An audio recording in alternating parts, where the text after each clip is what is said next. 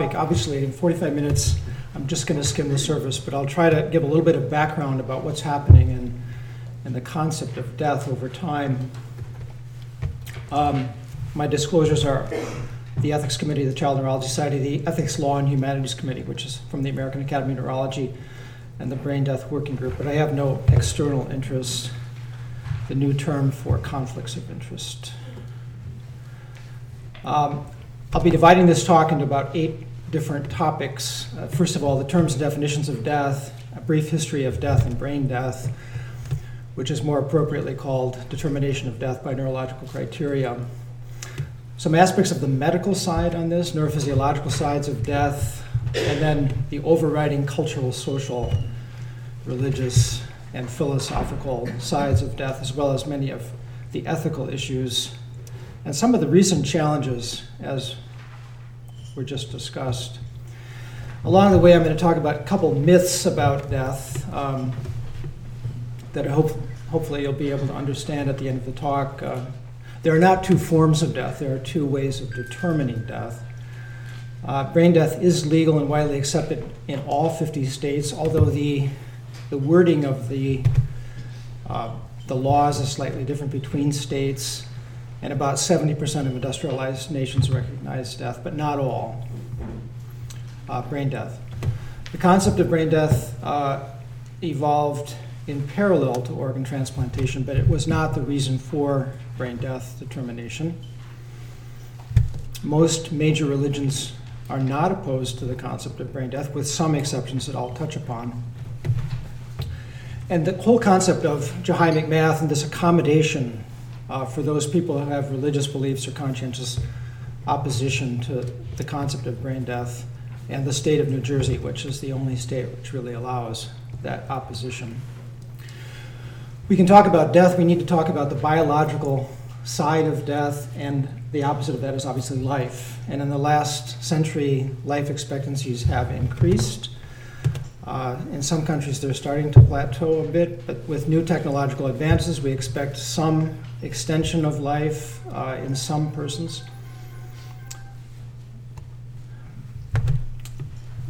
If you believe in Genesis and the Methuselah, who lived supposedly 969 years before he died, which set off Noah's Ark and the Great Flood. Uh, obviously, this is mythical, but that's the longest living supposed human being in fiction. Um, and the longest living human being is Jean Clement, a Calment from Southern, Cal- from Southern France, who lived to be 122 and a half years. Um, but I think that the meaning of life, which we probably won't have enough time to talk about here, is not really defined on the duration of life or life expectancy necessarily. So in death, you can see across the lifespan what's likely to kill you and this is data from the CDC looking at death certificates across the, across the lifespan. And it's clear that in the pediatric age groups, unintentional accidental death is number one on the list, followed by closely from other types of uh, death, which is called SIDE, suicide and homicide, which are top on the list. And cancer across the way um, there are two bimodal peaks in childhood and then in midlife, less so in later life. And if you beat the odds, you're going to be dying probably in your 90s from respiratory and circulatory causes, not from cancer. This, this data is also from the CDC looking at uh, unintentional death, which is really accidents and injury, as being the number one cause of death in childhood and young adults followed closely by suicide number two. Homicide is also uh, highly represented in pediatric death. But the purpose of this talk is not to talk about all of the different ways in which one can die, but really just talk about death in general in terms of, from the macroscopic view, how, how and when people die and from what. But there are different processes in death and different forms of death, ranging from sudden death, which I call the three I's injury, infection, and ischemia. And if again you beat the odds and you are an old person, you have this phenomena of, of gradual decline which I call the three A's aging, atrophy, and Alzheimer. But most of death is occurring in later life. And then there's this cancer trajectory and these other types of critical illness which will take a life fairly quickly. This talk is not about physician assisted dying or what we now call lawful hastened physician dying, meaning there are six states in the United States which allow physician assisted or hastened dying. Nor is this a talk about euthanasia, which is a word that means from the Greek good death, from philanthos, you, good. And whether or not there is a good death or not is debatable. And it also doesn't get into the point of voluntary euthanasia, involuntary euthanasia, and involuntary euthanasia. So there's various forms of that as well, but I'm not going to touch upon that type of issue a little bit about the prevalence of death. There's about 2.7 million people in the United States per year who die. You read obituaries of people every day in the newspaper, but it's only about 50,000 pediatric deaths in the United States per year. And if you look at all death under the age of 50, it's about 12% of all death. And as a matter of fact, if you were to eliminate all death under the age of 50, it would only raise the life expectancy in the United States by about 3.5 years. Of this entire group, about 1 to 2% of these deaths are brain deaths, which would be about 50,000 50, per year. But all of these brain deaths occur in ICUs by definition because these people are on respirators.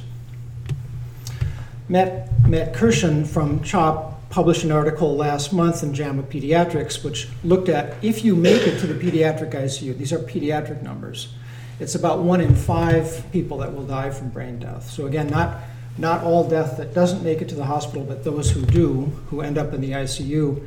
And of those, over half are from cardiac arrest and hypoxic ischemic encephalopathy. Traumatic brain injury is second, about one in five.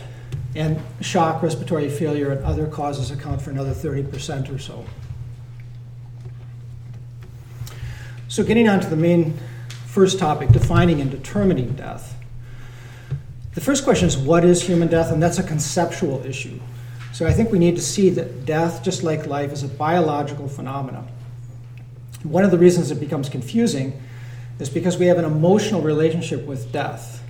Like we were saying, this is a taboo topic for the most part. People don't want to talk about death because we have religious perspectives, cultural, philosophical perspectives on what death is, what the meaning of life is.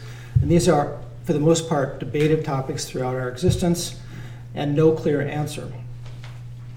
And then there's the concept of modern death compared to with modern technology and how things have changed over time compared to ancient death where it was when the heart stopped beating and was irreversible and people died outside of ICUs.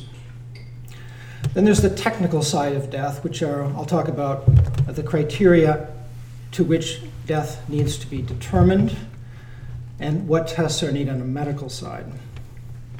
So, according to the Uniform Determination, of Death Act, which is um, an offshoot of the President's Commission on the Study of Ethical Problems in Medicine, Biomed- Biomedical, and Behavioral Research,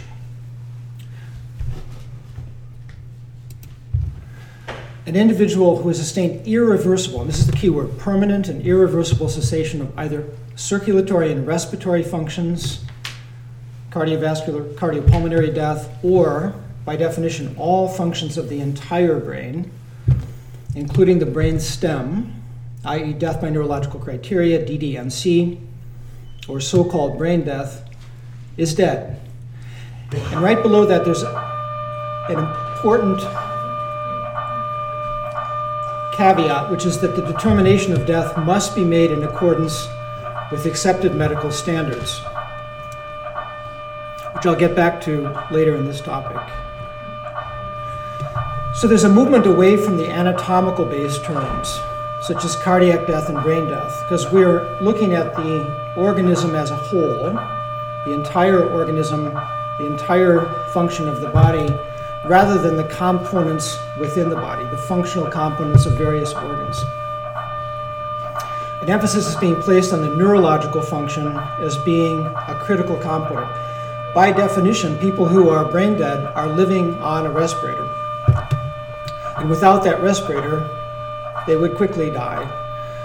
The medullary function, which drives cardiac function, is by definition in someone who's brain dead uh, already not no longer functioning. So, determination of death by neurological criteria is legal death throughout the United States. It relies on the medical community to provide medical standards by which determination of neurological death can be, uh, death by neurological criteria can be determined. And it's the responsibility of the medical community to ensure that this is made in a consistent manner to avoid false positives and false negatives, which is part of the reason there's this public skepticism because of this uh, inaccuracy, which is paramount to the determination of death.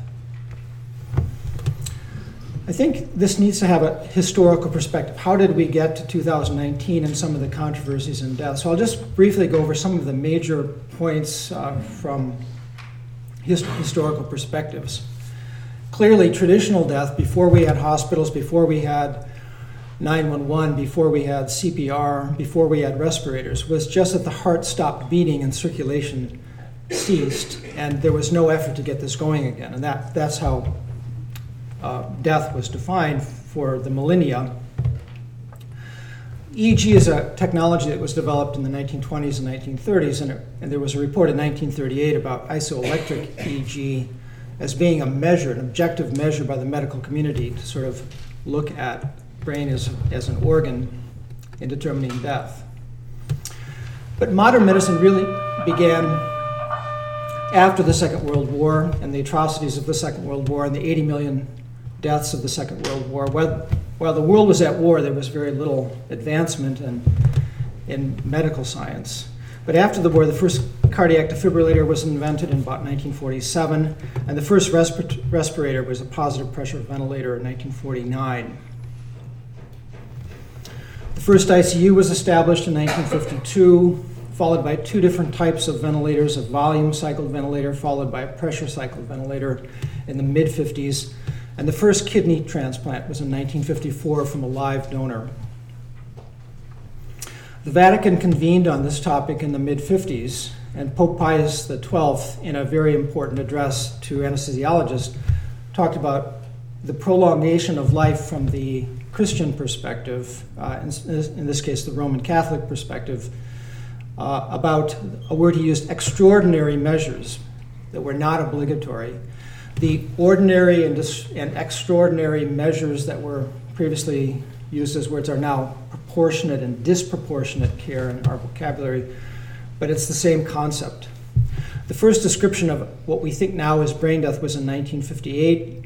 Uh, Le coma dépassé, a state beyond coma, and that was the first paper that really described the concepts of brain death. Uh, immunosuppressive therapy was developed in the late 1950s, which allowed organ transplantation to be more successful. The first lung transplant was in 1963. CPR guidelines were in the mid 1960s. The first heart transplant was in 1967. And I think what is a, a fact that's very, very important is that the, the concept of 911, which came out in 1968, was part of the reason we're dealing with hospital based death and brain death now, because previously people never made it to the hospital. The first advanced directives were in 1968, and in that same year, in part because there were by this time 107 heart transplants performed in 24 different countries without any guidelines to confirm death prior to dead donor donation. And this ad hoc committee from, the, from Harvard was the first to define death. And this is a, a critical uh, document. And unfortunately, in the, in the title, they use the term irreversible coma. But there was a debate among the 13 member ad hoc committee chaired by Henry Beecher. And in their discussions, they talked about the primary purpose has been and is to define irreversible coma. Uh, we'll change that to death. Number and, a, a number of secondary issues flow from this they will be discussed, irreversible coma poses a serious problem for hospitals. Under what circumstances, if, if ever, shall extraordinary means of support be terminated with death to follow? Which is where this term withdraw of care, pull the plug comes from. Uh, that, that was initiated also with this article. Uh, the article actually writes about unreceptivity and unresponsivity, uh, which I think is unresponsiveness, but that's the word they used. Uh, no movements or breathing, no reflexes, but they used EEG as one of the criteria for brain death, which is no longer used. And all of these tests had to be repeated at least 24 hours later. And they talked about the importance of excluding hypothermia and CNS depressants. And I'll get back to that shortly. But the committee focused on the whole brain con- concept, which overlaps with integrity of the whole organism and the philosophical uh, discussions. The 1970s were a very interesting time because there was a shift from dying at home, where two thirds of people died at home in the early part of the century, to about two thirds of people dying in the hospital by the mid 70s, in part because of 911.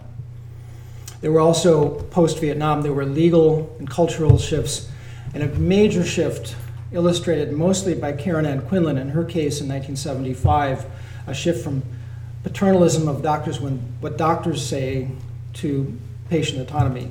And the Karen Ann Quinlan case was probably the, the most important in this, re, in this regard. The first American hospice was in 1974, and then the Carter administration set up a bioethics committee, uh, presidential committee, which addressed brain death, and that was resulting in the publication in 1981 of the guidelines for determination of death called the UDDA. It wasn't until 1982 that the first pediatric hospice was established. So by the 80s, we had four criteria the Harvard criteria, which was seminal work, but overruled at some point. Uh, the 1981 UDDA, President's Commission, and then in 1987, the American Academy of Pediatrics Special Task Force published its guidelines on the determination of death in children.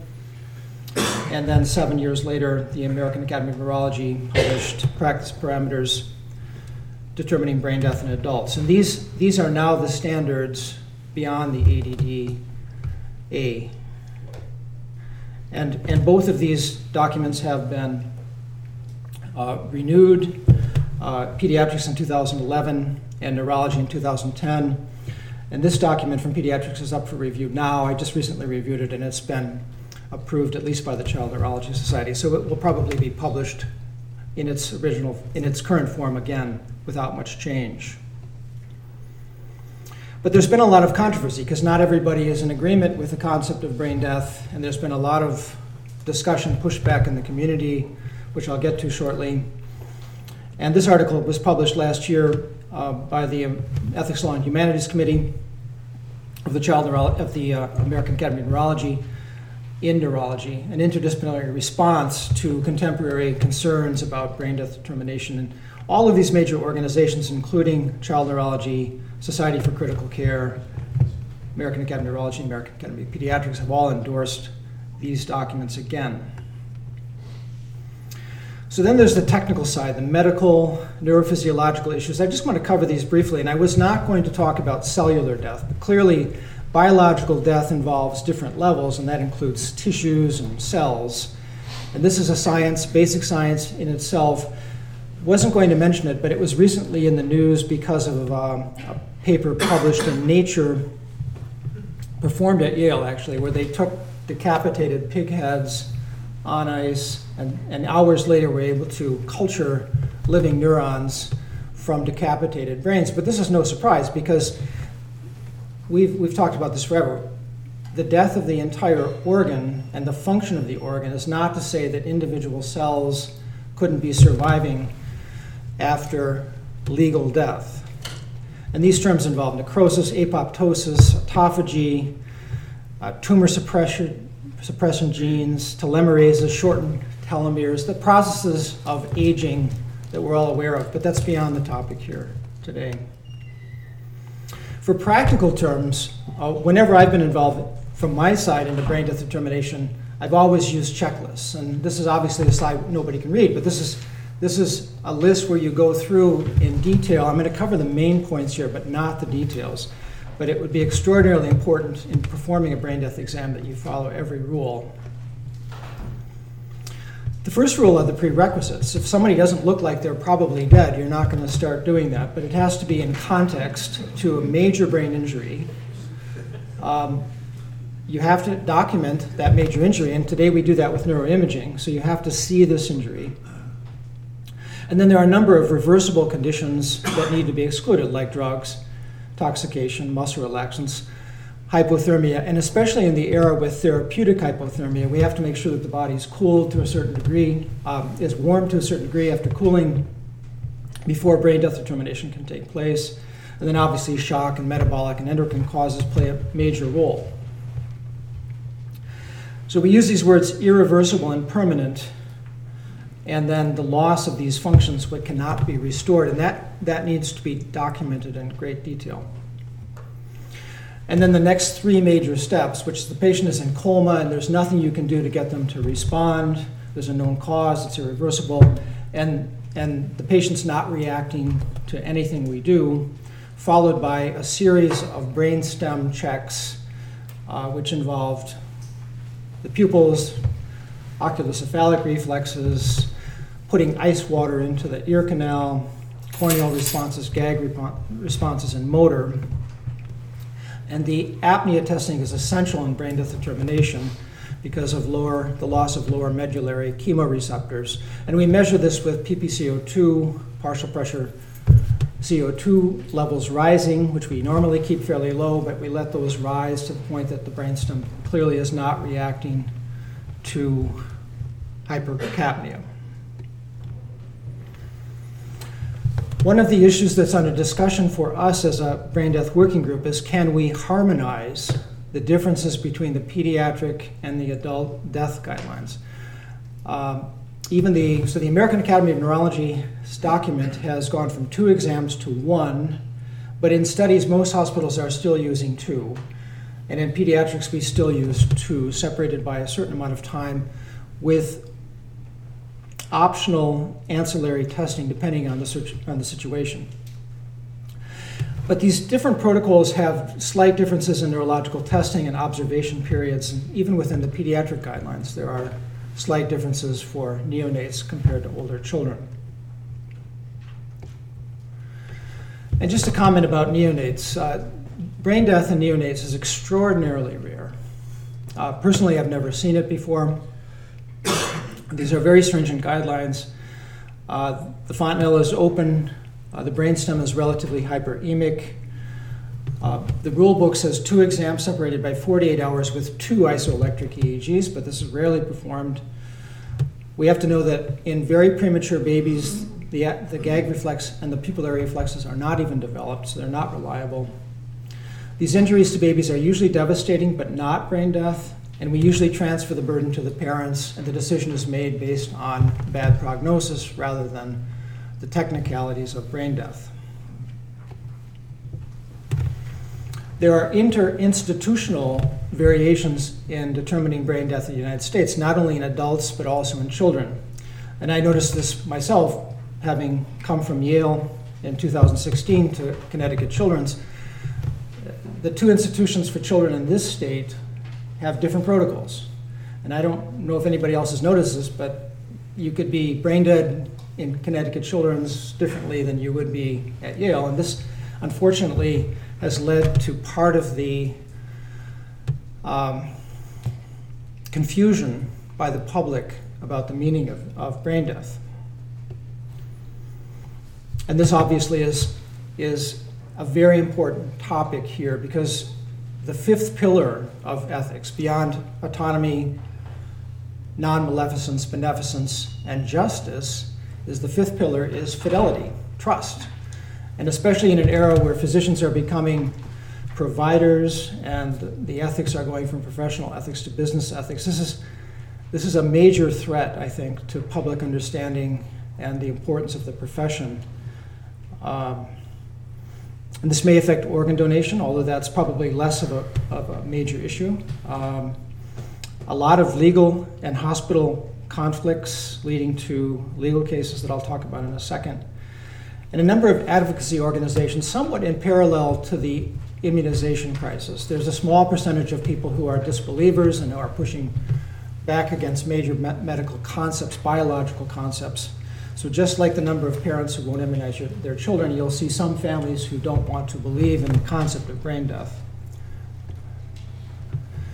And that leads to these cultural and social issues, which are very, very complicated, and I don't really have much time to talk about these. But even among physicians, according to three surveys, uh, only 91% of surveyed pediatric neurologists and intensivists believe brain death is legal death, and only 93% of surveyed adult neurologists believe that brain death is legal death. So even among physicians, there's disagreement about the validity of the concept of brain death. And again, in 70% of countries, it's legal. Uh, it's not practiced in Japan and China, among other countries, which is a, a, a very interesting topic to see how they deal with death without having the concept of brain death.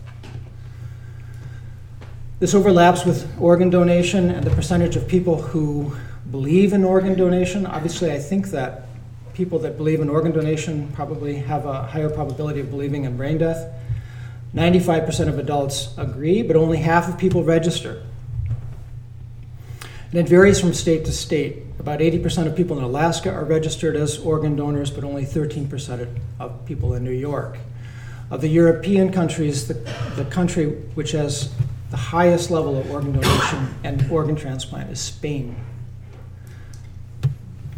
So there's two types of organ donation, one coming from brain death, where the patient's been declared dead, and the, the nurses from the the transplant group come in after death has been pronounced.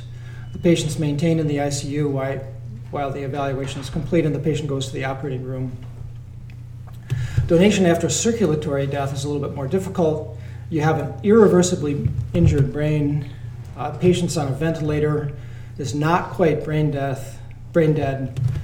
The family decides to take the patient off the ventilator and wants organ donation patient is extubated, the heart has to stop, and then the organs are recovered within 60 minutes. So, very briefly, this is a, a big topic uh, in terms of, again, the cultural, emotional, religious, and spiritual relationships that we have to the concept of death. Um, this is very, very important, and, and most of the time, physicians are too busy or they're too technical and not adequately trained in understanding the importance of talking to patients who have very clear religious beliefs around the time of death. And this is where the hospital uh, chaplains and priests and imams come in. Uh, in Catholicism, uh, organ donation is an act of charity. It's morally acceptable and has been since the 1950s, as mentioned. In Islam, it wasn't until the mid 1990s in Mecca where the, the uh, leaders of the faith uh, agreed that organ donation was, after brain death, was permissible under Islamic law. And for the most part, in Judaism, the other major monothe- monotheistic religion, it's generally accepted for all forms of Judaism except for one uh, very conservative part of Orthodox Judaism, which contends that brain death is not a legal concept of death. So there's differences even within major religions. These are the countries that are mostly doing organ transplant, and as you can see, Spain is leading Europe, and the US is uh, close behind. So, again, some of the ethical issues, moral obligations, This gets into the definition of death who's living, who's dead. Uh, that's uh, a legal definition clearly as well. But then the concept of personhood who's actually, who has identity, who's living, who's protected by citizenship, who has an address, who can receive Social Security. If you're dead, can you receive uh, health insurance? If you're dead, can you have liberties and rights? And these are are very important. And getting back to the Jahi McMath case, this was a good example. How can you pay for all of this health care if a person's no longer living? And then autonomy. Who decides on these issues? Who are guardians?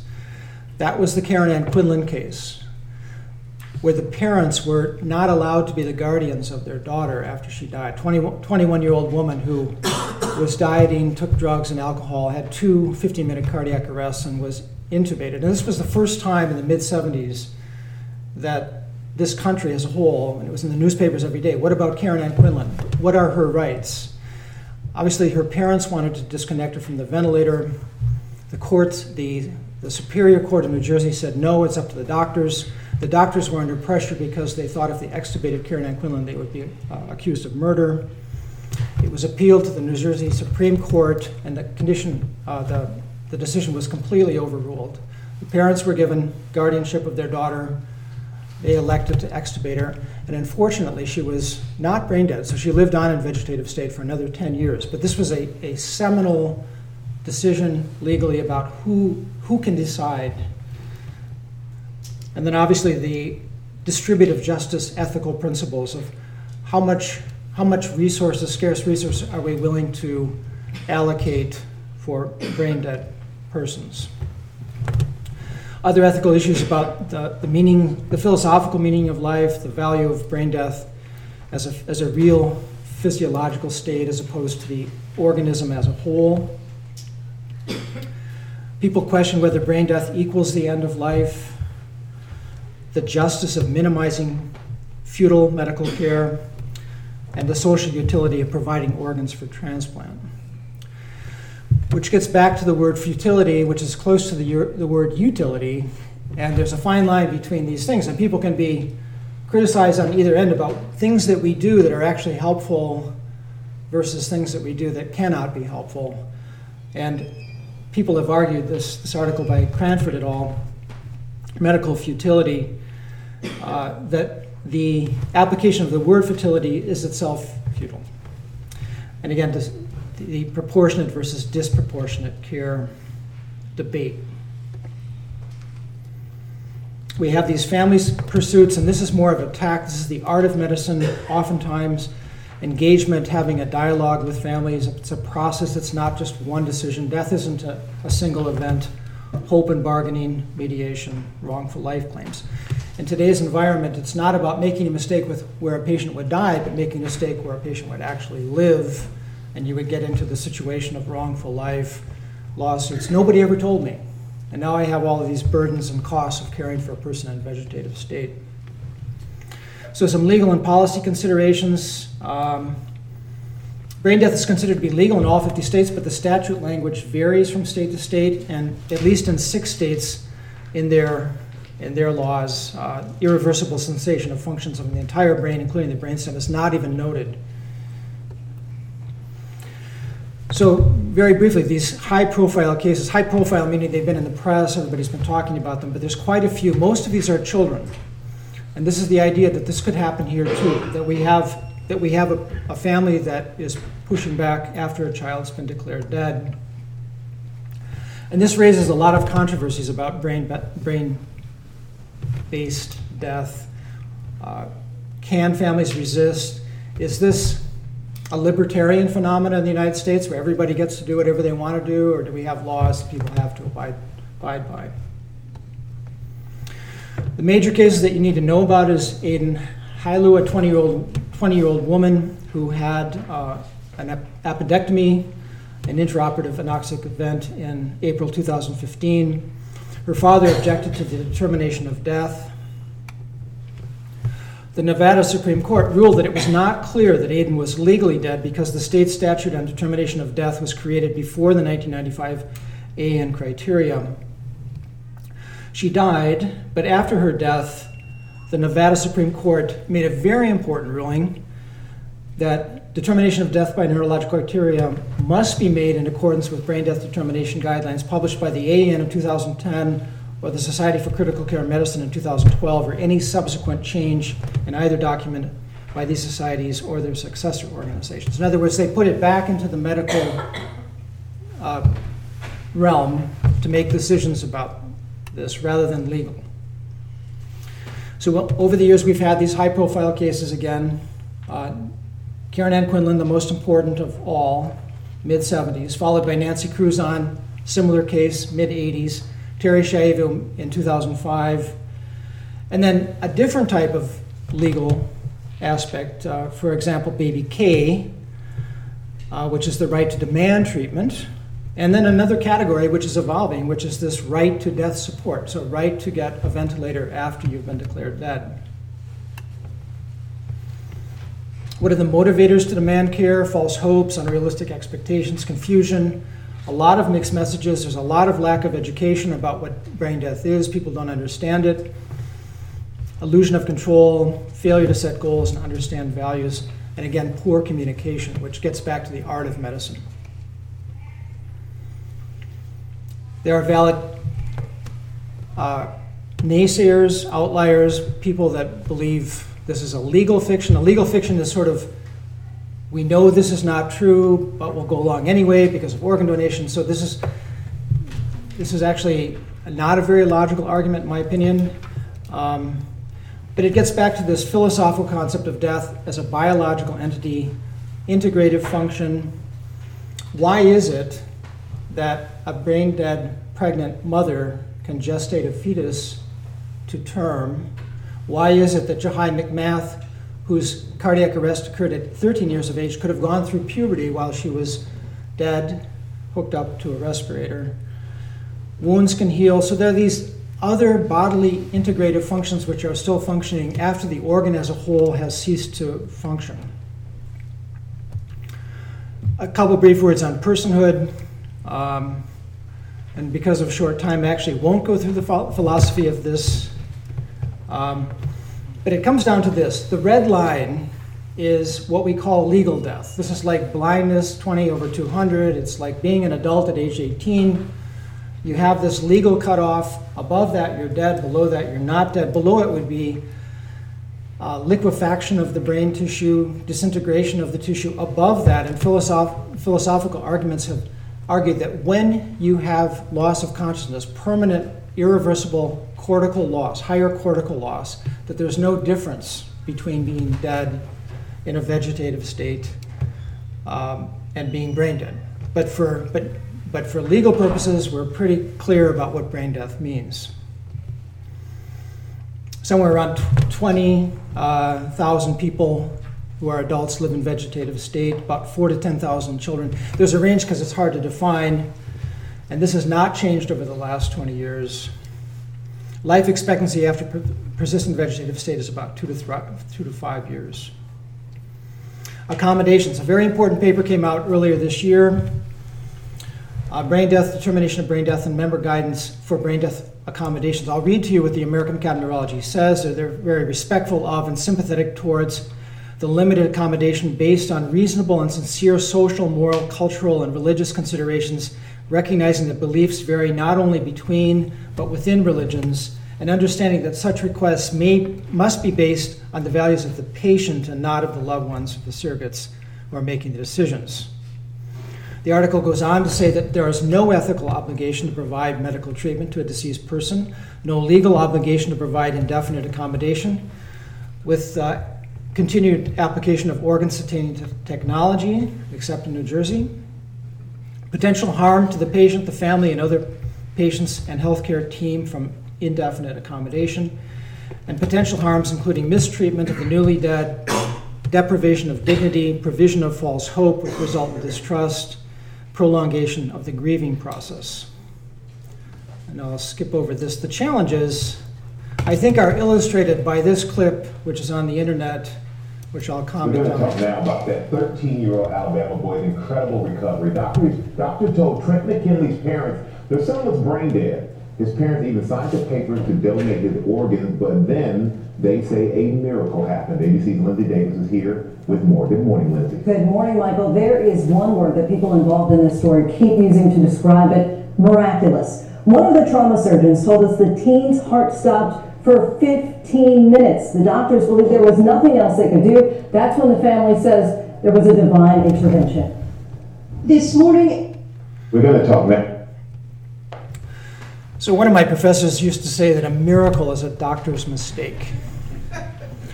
This is the type of thing that is, so we don't know because these records from this Alabama hospital are HIPAA protected. There's been nothing written about it. We don't know what really happened, but we can imagine that there was, that that brain death was never accomplished. There's no evidence in any report that anybody who was officially declared brain death by competent intensivists and neurologists ever woke up. And usually, this type of media coverage, which for all of the work we do in ethics and all of the papers we write about ethical issues is completely reversed by one quick media coverage, which makes families who saw this say the doctors must know, not know what they're talking about. I, I know for a fact that people that were brain dead woke up, and I'm not talking about the Lazarus syndrome here or the Lazarus sign, which uh, biblical again, what I can't talk about. But many cases where the heart started after it stopped, that's different than brain death. So again, in summary today, uh, predetermination is important, elimination of reversible conditions, one or more, usually for pediatrics, at least two examinations by two different attending physicians, with or without support of ancillary tests, ongoing communication with families. Death is a process, not a moment in time. And the things that we support are modifications of state statu- statutorily defined or ju- judiciously adopted definitions of death to achieve uniformity and identify the criteria for determination of death to be criteria currently accepted by the American Academy of Neurology and the American Academy of Pediatrics, Society for Critical Care Medicine, and the Child Neurology Society. Regulation and oversight of institutional guidelines in brain death determination by the Joint Commission to ensure they adhere to the criteria for determination of death currently accepted by these organizations. What's being done? Educational training endeavors, national international standards, follow the lead from Nevada. It's the first state. All states should carry through with these uh, laws. Uh, read carefully the American Academy of Neurology statement on accommodation and pregnancy after death, potential merging of the pediatric and adult guidelines, harmonization, and an online toolkit on how to perform brain death examinations, which is already up. And for those people who want to read more on this topic, obviously the most important books to read are everybody who's already read Kubler Ross's Death on Death and Dying. But the Hastings Center Guidelines for Decisions in Life Sustaining Treatment and Near Care Near the End of Life is also a very good document. And a wonderful book that came out last year, uh, Modern Death How Medicine Changed the End of Life, uh, by Haider Warraich. Uh, wonderful read for anybody who's interested. Uh, I have time to take questions. Thank you very much.